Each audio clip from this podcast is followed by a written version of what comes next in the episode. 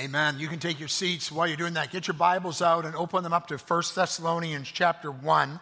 Uh, First Thessalonians chapter one, as we continue in our fall series, Eyes on You, capital on the you, because it's not about who you are, it's about uh, who God is. And we're going to learn about a church today that was growing up in Christ, and how did they do that? How were they, quote unquote, successful? Well, they had their eyes on the right things. And in the midst of all that we're going through, it's so easy to get our eyes onto the wrong things. And I know in the midst of this, I'm just thinking about this is the uh, second year where we're launching a ministry season in the middle of a pandemic. And uh, that can be pretty frustrating. I have a, a pastor's retreat. All of our pastors from across Canada are coming together this week, Lord willing, on Tuesday, Wednesday, on Thursday. And the theme of our retreat comes right out of Second Corinthians four one. Therefore, having this ministry by the mercy of God, we do not lose heart. Right, what we have in Jesus Christ is because of the mercy of God. And for these leaders, as we come together, we do not lose heart. And uh, maybe you're like some of them are. Maybe you're feeling tired spiritually. Maybe you're feeling discouraged in what's going on, even in your own life. Maybe you're frustrated. Maybe um, you're disappointed. And uh, maybe you just wish there was a little bit more clarity for so many different things as we move forward. And in the middle of that, we need to remember we do not lose heart, because our eyes, Lord, are on you. You are the one who's going to sustain. You are the one who's going to take care of us. You are where our hope is.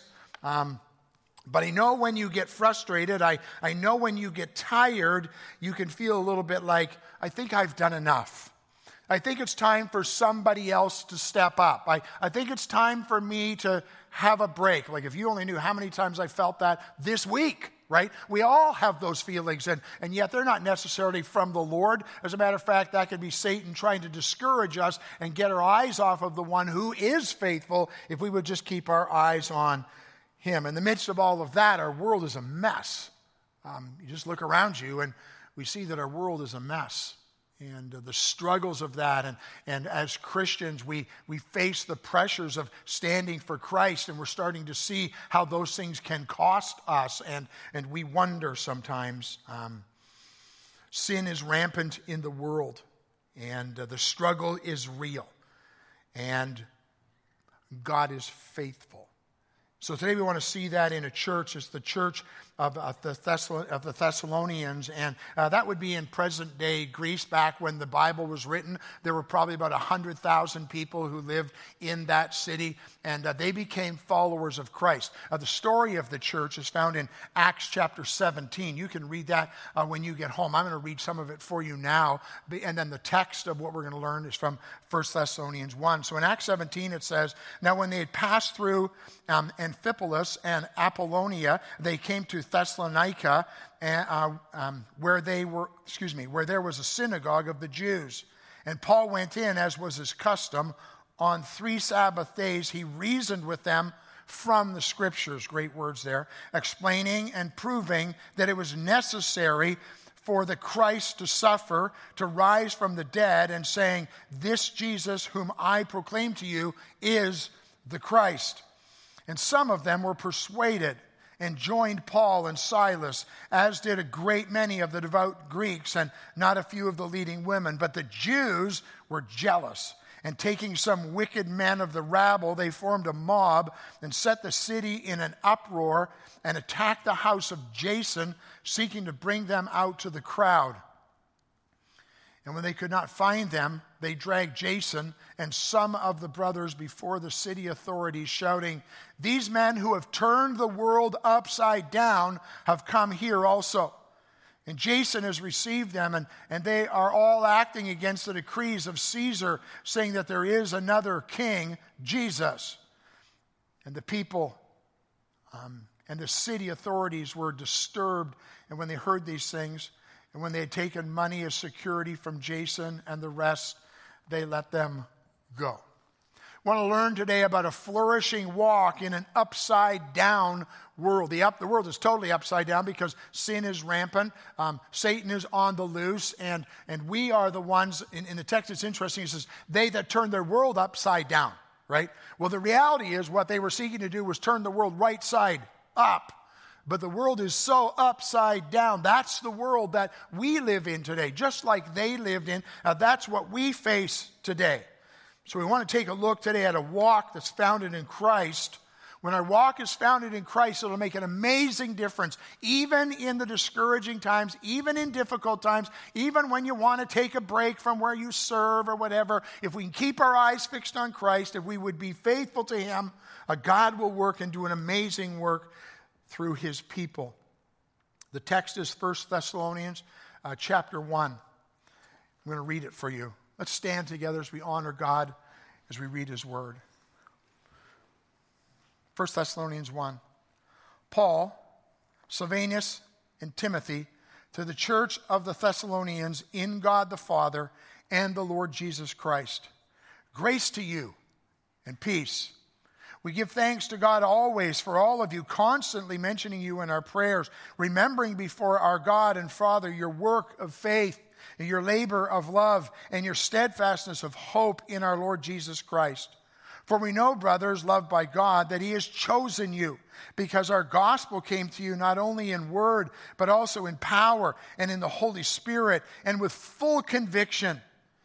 You know what kind of men we proved to be among you for your sake. And you became imitators of us and of the Lord, for you received the word in much affliction with the joy of the Holy Spirit, so that you became an example to all the believers in Macedonia and Achaia. For not only has the word of the Lord sounded forth from you in Macedonia and Achaia, but your faith in God has gone forth everywhere, so that we need not say anything. For they themselves report concerning us the kind of reception we had among you, how you turned to God from idols to serve the living and true God, and to wait for the Son from heaven, whom he raised from the dead, Jesus, who delivers us from the coming wrath. Let's pray. Lord, uh, this is your word. This is a church, a, a group of people so much like us who, as they put their trust in Christ, were transformed and, and now have new life in Christ, and we're seeking to live their lives out and trying to figure out how all that works in their upside-down world, just as we're trying to figure that all out in our upside-down world. Lord, could we be instructed by them today? Could we just listen to what your word says? Give us ears to hear it, minds, God, to comprehend it, but then, Lord, faith to respond, to walk uprightly, for the glory of our Savior, to flourish in our walk, to flourish in our faith. For the sake of Jesus Christ, we pray these things in his name. Amen. Amen. Thanks. You can take your seats. Well, in this text, um, we see Paul's expression about this church in verses one and two. It's just, before we dive into the actual outline, it says, Paul and Silvanus and Timothy to the church of the Thessalonians in God the Father and the Lord Jesus Christ, grace to you and peace. And then he says this, we give thanks to God always for you, constantly mentioning you in our prayers. Paul says that in other places where he talks about pray without ceasing. And uh, um, in, in Philippians one, I thank God upon all my remembrance of you. Uh, Paul was a prayer warrior. He saw what was going on in people's lives, the good, the bad, and the ugly. What did it cause him to do? Caused him to pray, caused him to pray for them. And in this story, in this scripture, as he writes to the Thessalonians, he's seen some things in them. He's going to instruct them in some things in the book later on. But in this part of the book, he's seen some things in them, and it drives him to pray for them. It drives him to give thanks for them. It drives him to rejoice in what God has been doing in their lives. And so we basically want to take a look at this message in two points. Here's the first one. They are practicing their walk. We want to take a look at the macro. Taking a look at the big picture. He lays out three things as he talks about what their walk looked like. As he watched it, he saw three things. He saw their work of faith, which was a work that comes from faith. He saw their labor of love, the labor that comes from love. And then he saw their steadfastness of hope, a steadfastness that comes from the hope that we have. It's found in verse three. Remembering before our God and Father your work of faith, your labor of love, your steadfastness of hope in our Lord Jesus Christ. So as we look at the big picture, what he does, he takes a look at these three things, and then he drills down. And we're going to come to that in just a few minutes. But let's take a look at the three things that he talked about first. The first thing he talked about is a work that comes from faith, your work of faith. Scriptures say that without faith, it's impossible to please God. Without faith, it's impossible to please God. A faith, first of all, that saves us, uh, transferring our trust to the Lord Jesus Christ, because we can't solve the sin problem we have in our lives, and so we put our trust in Jesus Christ. See, it's impossible to please God without faith. What God requires to be satisfied is only possible by faith, for by grace are you saved through faith. Without faith, it's impossible to please God. And these people had a work that came out of their faith, but not only a faith that saved them, a work that kept them. It's a work that helped them. Um, faith without works is dead, James says. Um, our faith doesn't, um, our faith saves us. We don't work for that. Faith comes from God, and we trust Christ, and then by grace we are saved. And so, so often in our lives, we live in a world where you have to work, you have to accomplish to get, where is in our salvation, it all came from the Lord Jesus Christ. He accomplished it all. We just received that gift. Um, the word work here in the Greek has an idea of a pleasant and stimulating work. Many of you have jobs, or you're students, or you have hobbies you like to do. Whatever that is, you, you have parts of it that you really love. And, and it's really what puts gas in your tank. It's, it's, what, it's what puts the fire on. It's what gets you going. And we all have parts of that in our roles. And then we have other parts in our roles that aren't so much fun. They're more difficult. Well, we do the parts that are easy, and we go for them, and that work is pleasant, and we love it. You know what that's like in your life. You know the parts of your life that are like that. Well, that's how he describes this part of their walk with God. This, this work of faith was something that they They enjoyed doing. They worked at it. It wasn't called pleasure. It was called work, but it was stimulating for them. A work that comes from faith brings with it the idea that we can't do it on our own, but we have to trust God to do it. A work that comes from faith um, is not a work that gets you faith. It's because of your faith. Um, a work that comes from faith is what's founded in what God has already done. It's believing what God has done. It's believing what God will do. A work that comes from faith. And when, when, and when Paul saw this in this church, these people who are serving the Lord and working out of their faith, he was, he was excited. He was thankful for that. He was, he was blessed by it. What does that look like in my life? What does that look like in your life? Uh, it's a ministry launch day, which means it's September and things are firing back up. And, and we need people to serve in the church. We need people to take on their part, to do their responsibility. Um, to not give up, but to realize the Lord is working in his church, and he is continuing to strengthen us, and he is continuing to guide us. Sue was just looking on the app before the service started, mostly because I don't have the ability to do this, but she was looking on the app before the service started. It says registration for this service is full, and registration for the eleven o'clock service is full. You realize that creates a problem for us. We got people who want to come to church who right now can't come to church. Um, Now, praise God for those kind of problems. And, and if the government would open the doors a little bit wider, we could put in more pews and all that. I get all that, but but right now that's that's a good thing. But but God is growing. Did you know there are thirty-five, I think Mihir told me, thirty-five people who have signed up for step one. Where did thirty-five new people come from in our church in the middle of a pandemic? In the middle of what God is doing. And so the church needs faithful people who will step up and do the job. It says they did work that comes from faith. Um, your work that comes from faith is not just in the church. It's not just a small group leader or a youth group leader or serving in Hope Kids, or it's not a, being a greeter or usher. It is all of those things, and we need people to stand up and do that. But but it's it's your work of faith that comes at work, at work, and being faithful there and trusting the Lord there, and, and being a testimony to God in what you're doing in your workplace. It says he looked at them and he saw their work that came out of, that was inspired out of their faith. Grace, mercy, and peace are the words Paul usually uses at the beginning of a book. He did a little bit in this. But in this text, he uses this faith, hope, and love. There's another place where you see that, right? First Corinthians thirteen. But the greatest of these is love, he says. And so this is a, a triad of, of, of how we live our lives. This is the macro of what a discipled follower of Jesus Christ looks like. It's a person whose life work comes from their faith.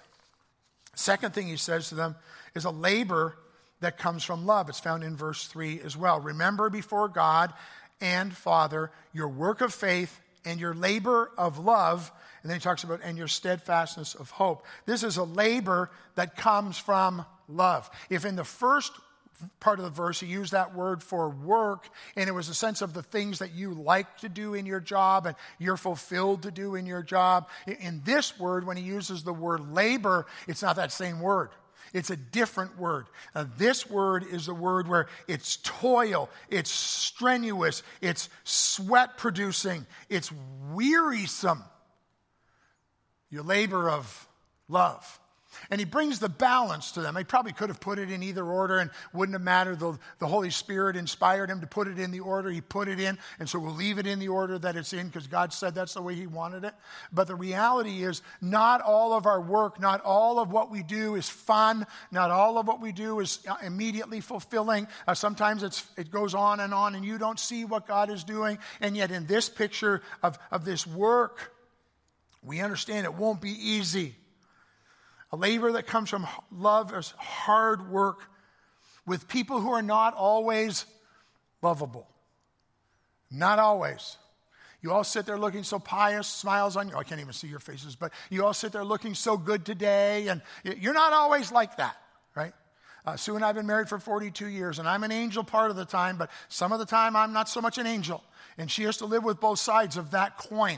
Um, and so this this this this labor that comes out of love is, is a labor that's hard work. It's a labor that we continue in. It's not based on feelings. It's not based on circumstances. We often don't get to see the results.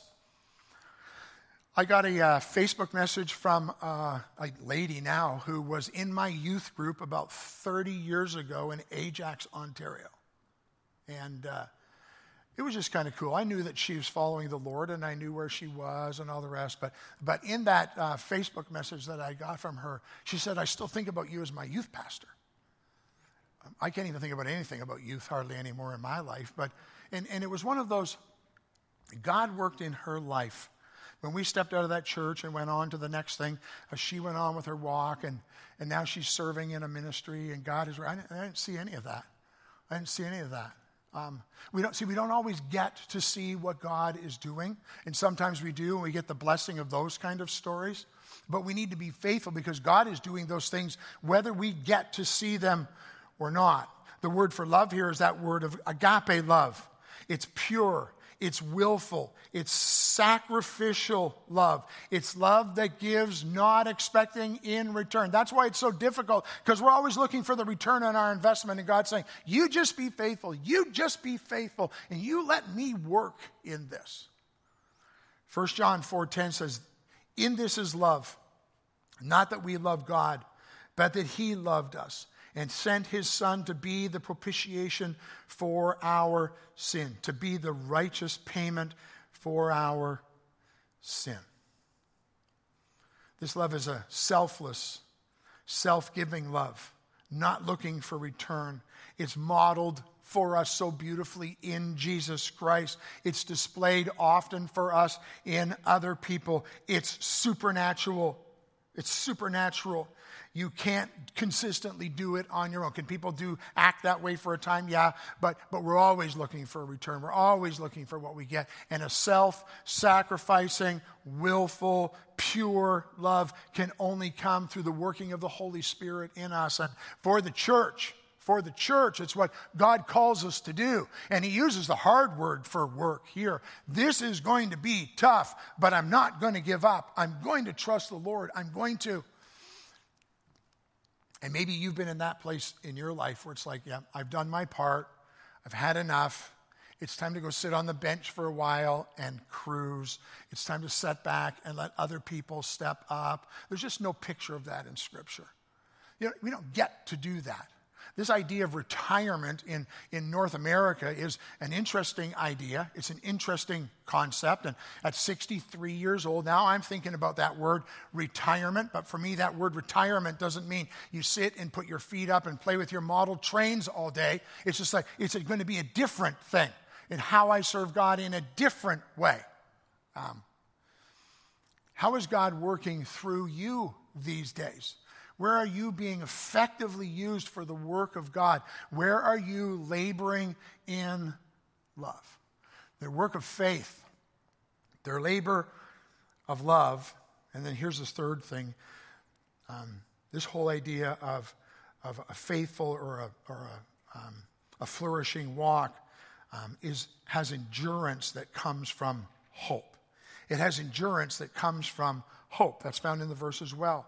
Um, your labor of love, and your steadfastness of hope in our Lord Jesus Christ. This is the you do not give up piece. We endure. We continue to be faithful. The word endurance in the dictionary, active and constant, even when it gets hard. We endure. Why? Because of our hope. Without hope, we're not focused on the end game. Look, look what the verse even says in verse three. Your, your steadfastness of hope in our Lord Jesus Christ. We've got this picture of where our hope is, and it's in our Lord Jesus Christ. And that's why we endure. Who in, he who endured for us, why wouldn't we want to and desire to endure for him and for his glory? Without hope, we're not focused on the end game. We're not focused on I will dwell in the house of the Lord forever. We're not focused on the well done, good and faithful servant. But these people had hope, and they were enduring in their hope in the Lord Jesus Christ. Now Paul said in Second Timothy four, seven and eight, I have fought the good fight. I have finished the race. I have kept the faith. Henceforth there's laid up for me the crown of righteousness, which the Lord, the righteous judge, will award to me on that day, and not only to me, but also to all who have loved his appearing.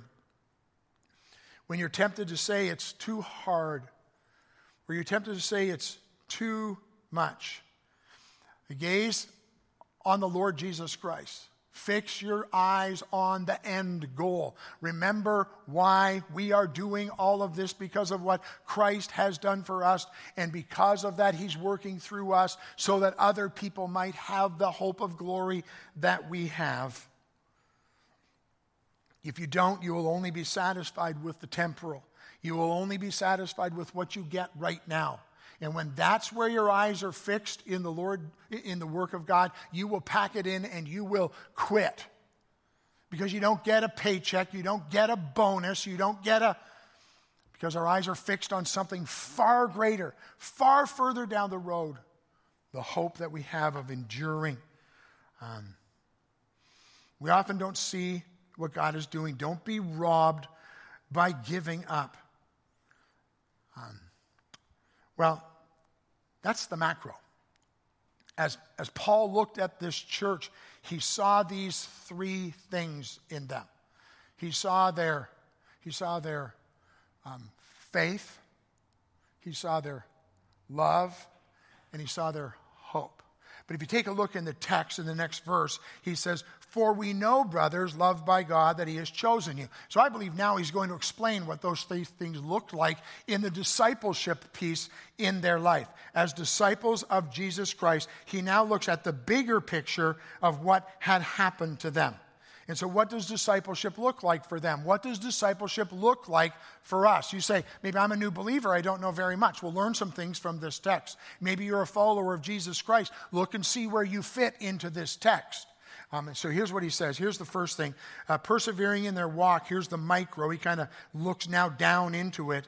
Um, They're transformed people, verses four and five. For we know, brothers, loved by God, that he has chosen you, because our gospel came to you not only in word, but also in power and in the Holy Spirit and with full conviction. They were saved people.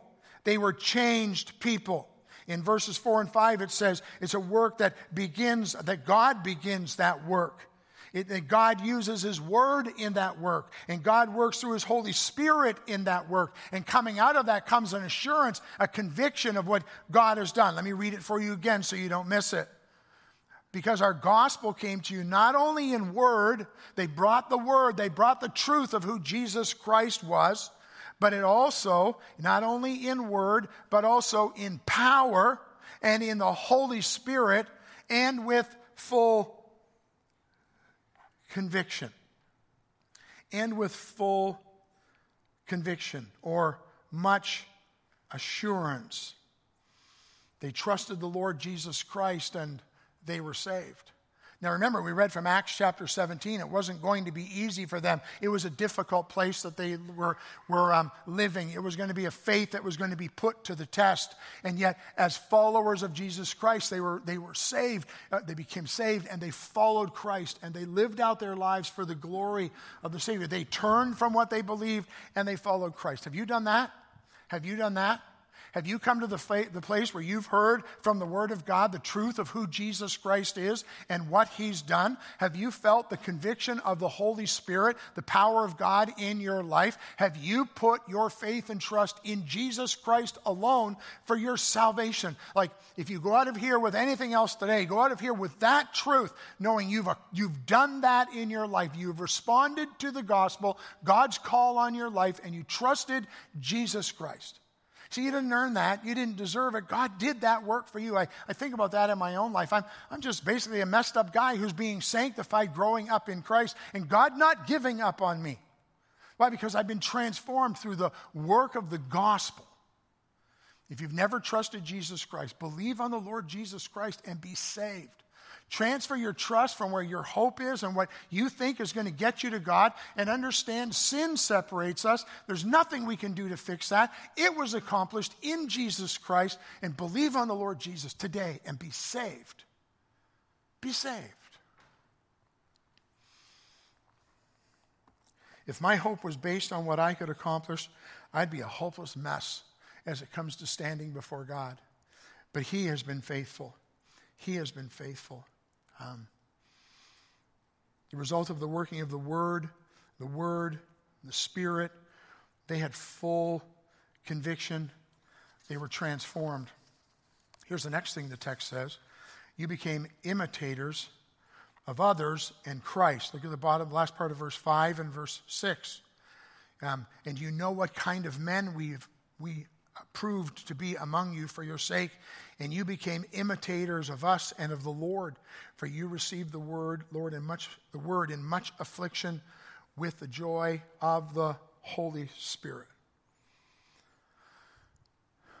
A person who trusts Jesus Christ, a part of discipleship, of the discipleship pathway, is following, imitating, mimicking is the word really that's being used here, um, other people. That's why it's so important for us in our walk to seek to be faithful, because there are people watching us. Hey, mom and dad, your kids are watching you. Hey, small group leaders, your, your, the, the, the uh, students in your, your uh, high school um, group, they're, they're watching you. They're, they're looking for an imitator. They're looking for someone uh, to follow after. Scripture says a lot about this whole idea of imitation. The world says some things about it too. Imitation is the sincerest form of flattery. That's a proverb that means means trying to do what someone else does, own what someone else owns, or think like someone else thinks. It's a compliment to that person. It says, you became imitators of us. So the Thessalonians, when they trusted Christ, what did they wanted? They wanted to be like Paul. They wanted to be like Silvanus. They wanted to be like Timothy, because they were a little bit further down the road. And, and that's what happens when you trust Christ. You don't have all the answers. You're trying to figure some things out. And you become an imitator. You become an imitator. You watch the people around you. Um, It's part of the process of discipleship. It's all over Scripture. First Corinthians four sixteen, Paul says, I urge you then, be imitators of me. Um, that's not an arrogant statement. In First Corinthians eleven one, he says, be imitators of me as I am of Christ. In Ephesians five, one and two, therefore be imitators of God as beloved children, and walk in love as Christ loved us and gave himself up for us, a fragrant offering and a sacrifice to God. Hebrews twelve, one, therefore, since we are surrounded by so great a cloud of witnesses, remember Hebrews twelve, one follows Hebrews eleven, the hall of faith, where you have all these faithful people, not perfect people. Um, since we've been clouded, such a great cloud of witnesses, let us lay aside every weight and sin which clings to us, and let us run with endurance the race that is set before us. Um, and then back here in verse six, and you became imitators of us, and of the Lord, and of the Lord. You notice it says that you received the word in verse six. Look what it says, you received the word in much affliction with the joy of the Holy Spirit. You received the word in much affliction. I love the picture that's here, um, although I don't want to live it, but I love the picture. It, it, this idea of, of affliction is the picture of a grape that, that's being squished to make wine, and the pressure on it so that eventually the skin bursts and all the juice comes out, right? That, that's the picture that's here. You are under persecution. You are under pressure so like you would pop, so like you would burst. It's a, it's a, a severe kind of pressure that they were under. But notice what the next words say, and in the joy of the Holy Spirit. They, they counted it a privilege to be able to suffer for Christ, and they found joy in the Holy Spirit because God was being faithful to them and in them. So he says to them, you trusted Jesus Christ. Our gospel came to you. You received the Lord Jesus Christ. Now, now, now imitate. You became imitators of us. You became imitators of us and of the Lord. Uh, have people around you that you can lean into and, and not to find your hope in, but to learn from and to grow in. Uh, teachers, um, faithful people, imitating others. And Christ is a part of the discipleship process for every follower of Jesus Christ. You get saved. You follow after. Remember, always cautious. You only follow after someone so long as they are following Christ, right? Paul said that so well when he said, be followers of me even as I am of Christ. If they're going sideways, you, you stick with what the Word says. You do what God's Word says. But we need faithful people around us. That's why it's so important to have good leaders in youth ministry and good teachers in Hope Kids and, and small group leaders who are growing up in Christ so that we can spur one another on to love and good deeds. You became imitators of us and of the Lord. You became an imitator. Here's the next thing it says. And then you became an example. You became an example. Example to those whose lives uh, they would touch. And verse seven, so that you became an example to all the believers in Macedonia and Achaia. And so the neighboring region around them, their testimony was known. Their lives were being lived out. People started to see in them something that was different. You became an example. We see that all over Scripture too. First Timothy four twelve says, let no one despise you for your youth, but set the believers as an example in speech, in conduct, in love, in faith, in purity. John thirteen fifteen, for I have given you an example that you should also do just as I have done to you. First Peter two twelve, keep your conduct among the Gentiles honorable, so that when they speak against you as evildoers, they may see your good works, your good deeds, and glorify God in the day of visitation. How about this famous verse, Matthew five fourteen to sixteen, you are the light of the world. A city set on a hill cannot be hidden, nor do people light a lamp and put it under a basket, but put it on a stand, and it gives light to all in the house. In the same way, let your light shine before others, so that they may see your good works and give glory to your Father who is in heaven. Philippians three seventeen, brothers, join in imitating me and keep your eyes on those who walk according to the example you have in us. As a follower of Jesus Christ, you put your faith in Christ, you turn from your sin, you repent, you move in a new way, you look for others, you become, you, you look for people that you can imitate and the Lord. And then as that goes on, you become an example.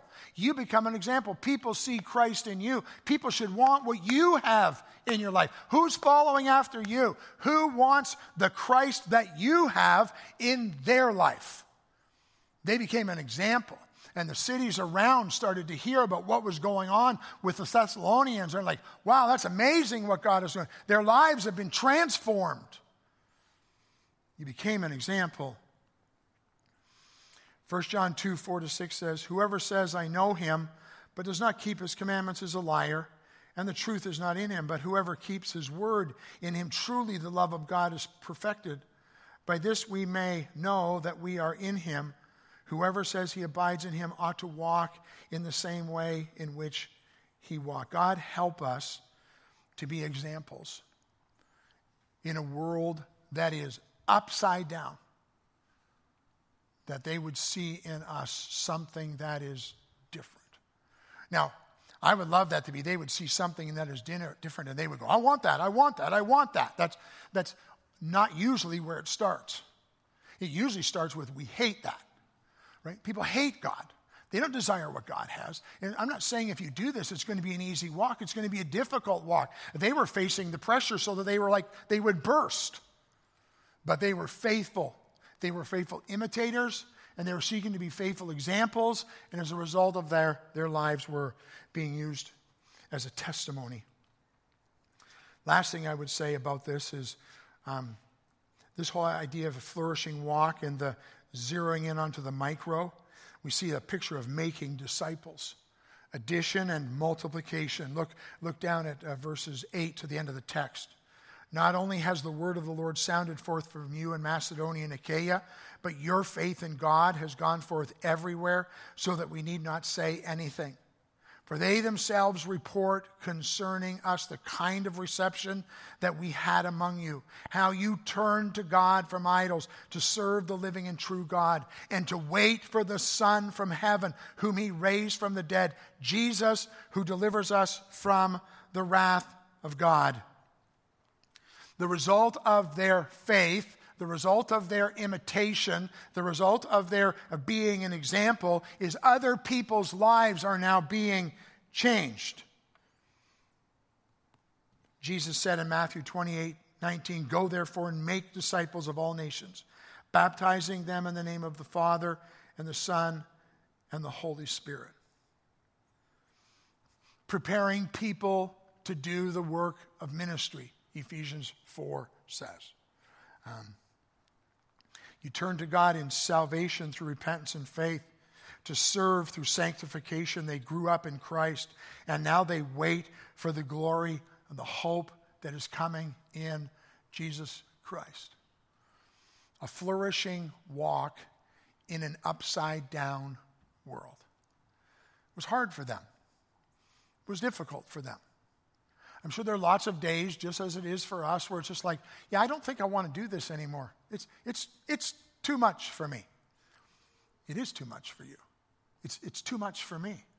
But it's not too much with God's grace for us to continue on and be faithful for the glory of God. Would, would people look at us and see the things that Paul saw in the church at Thessalonica? Would they see our work of faith? Would they see our labor of love? And would they see our hope, our endurance in the hope of what we have in Jesus Christ? Well, so what? So what? It's a new ministry year.